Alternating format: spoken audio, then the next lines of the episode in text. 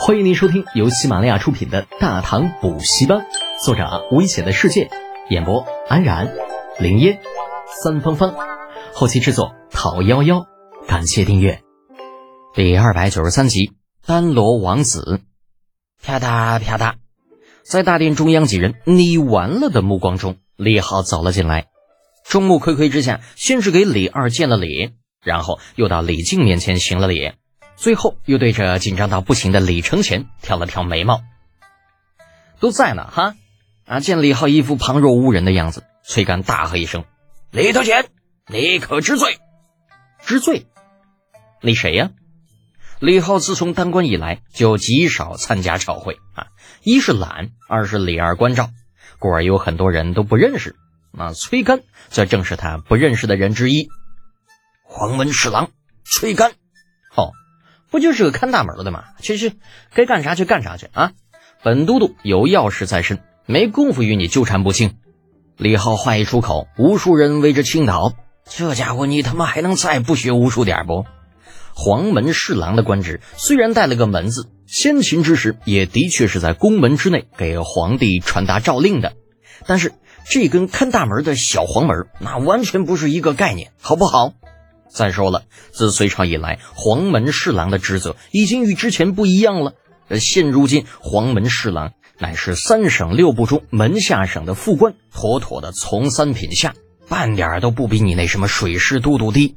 否则，怎么可能与李靖对峙，又让李二陛下一时无言呢？这崔干被怼的一口气没上来，差点憋死。但是还没等他把话说完，却见李浩已经转身面对李二，正色拜道。陛下，臣此次出海，途经百济南端一座大岛丹罗，其国主仰慕陛下威仪，特派遣其子随臣入朝，打算归附。嗯，那所有人的目光都看向了兀自愤愤不平的崔干。你不是说这小子去当海盗去了吗？你见过抢了一个国家的海盗吗？这明明就是开疆拓土了，好不好？那崔干瞬间被盯得整个人都不好了。那整张脸火辣辣的，像是被人扇了七八个耳光一样，涨得通红。尤其是李二那轻蔑的眼神，啥意思嘛？我也是为了大唐千秋万代，好不好？嗯，安罗，可有哪位爱卿听说过呀？李二盯着没事找事的崔干吵了一会儿，这才淡淡的问了一句：“陛下。”如果臣没有猜错，所谓丹罗国，应该是《东夷传》中所在的湖州。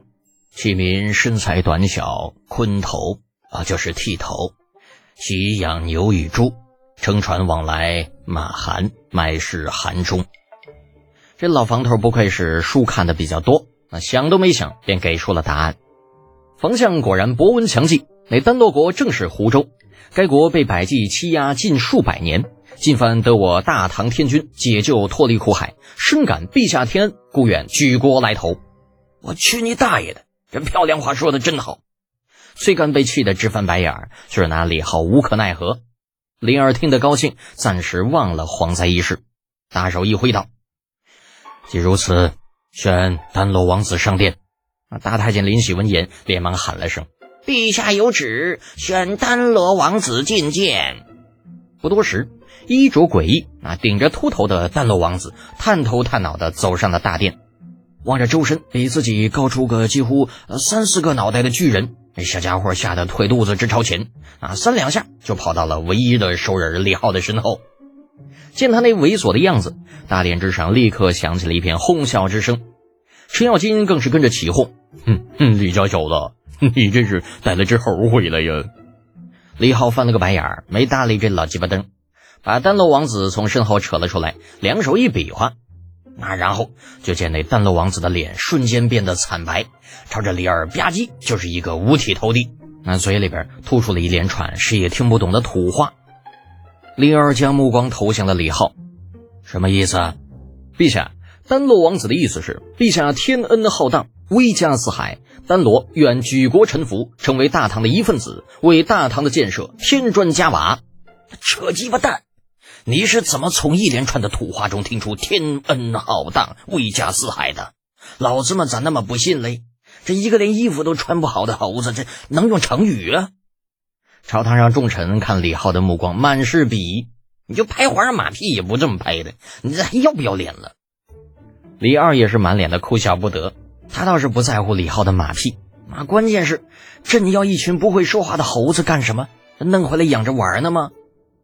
李靖见儿子煞有其事的样子，再想到崔干刚刚的弹劾，不仅怒从心头起，对着李浩的屁股蛋子直接来了一脚：“你这小孽畜，胡闹什么呢？”李浩被踹了个趔趄，老大不乐意的叫到这儿：“哎，爹！”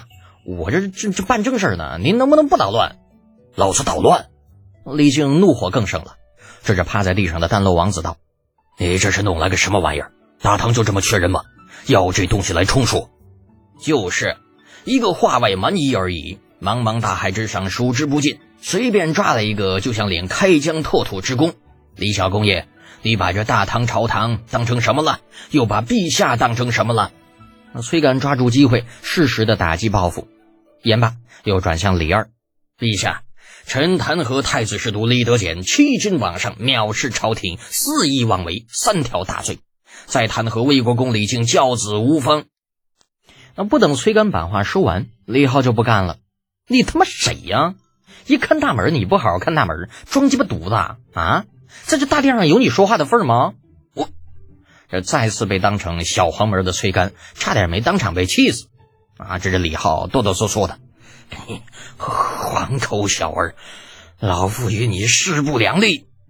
李二见崔干跟抽风似的抖成一团，虽然心里解气，但是也怕他真死在大殿上，咳了一声，给李浩解释道：“ 德简，我的屋里，黄门侍郎乃从三品相，是门下省的副职。”啊，这样啊！李浩眨巴眨巴眼睛。讪笑着对崔干拱了拱手：“嗯，不好意思啊，搞错了，搞错了，一句搞错了就完了。这本来老子就看你不顺眼，现在又把老子好一顿怼，连句对不起都没有，就想蒙混过关呐！”崔干是越想越气，可是在这件事上又拿李浩没有什么办法，真要较真儿，那却显得他气量不够似的。思来想去，指着依旧趴在地上的丹罗王子道。李世独，老夫问你：此人一无国术，二无仪仗，三无贡品，如此一个化外野人，就算真是异国王子，归附大唐之后，除了吃白食，对我大唐又有何用？本集播讲完毕，安然感谢您的支持。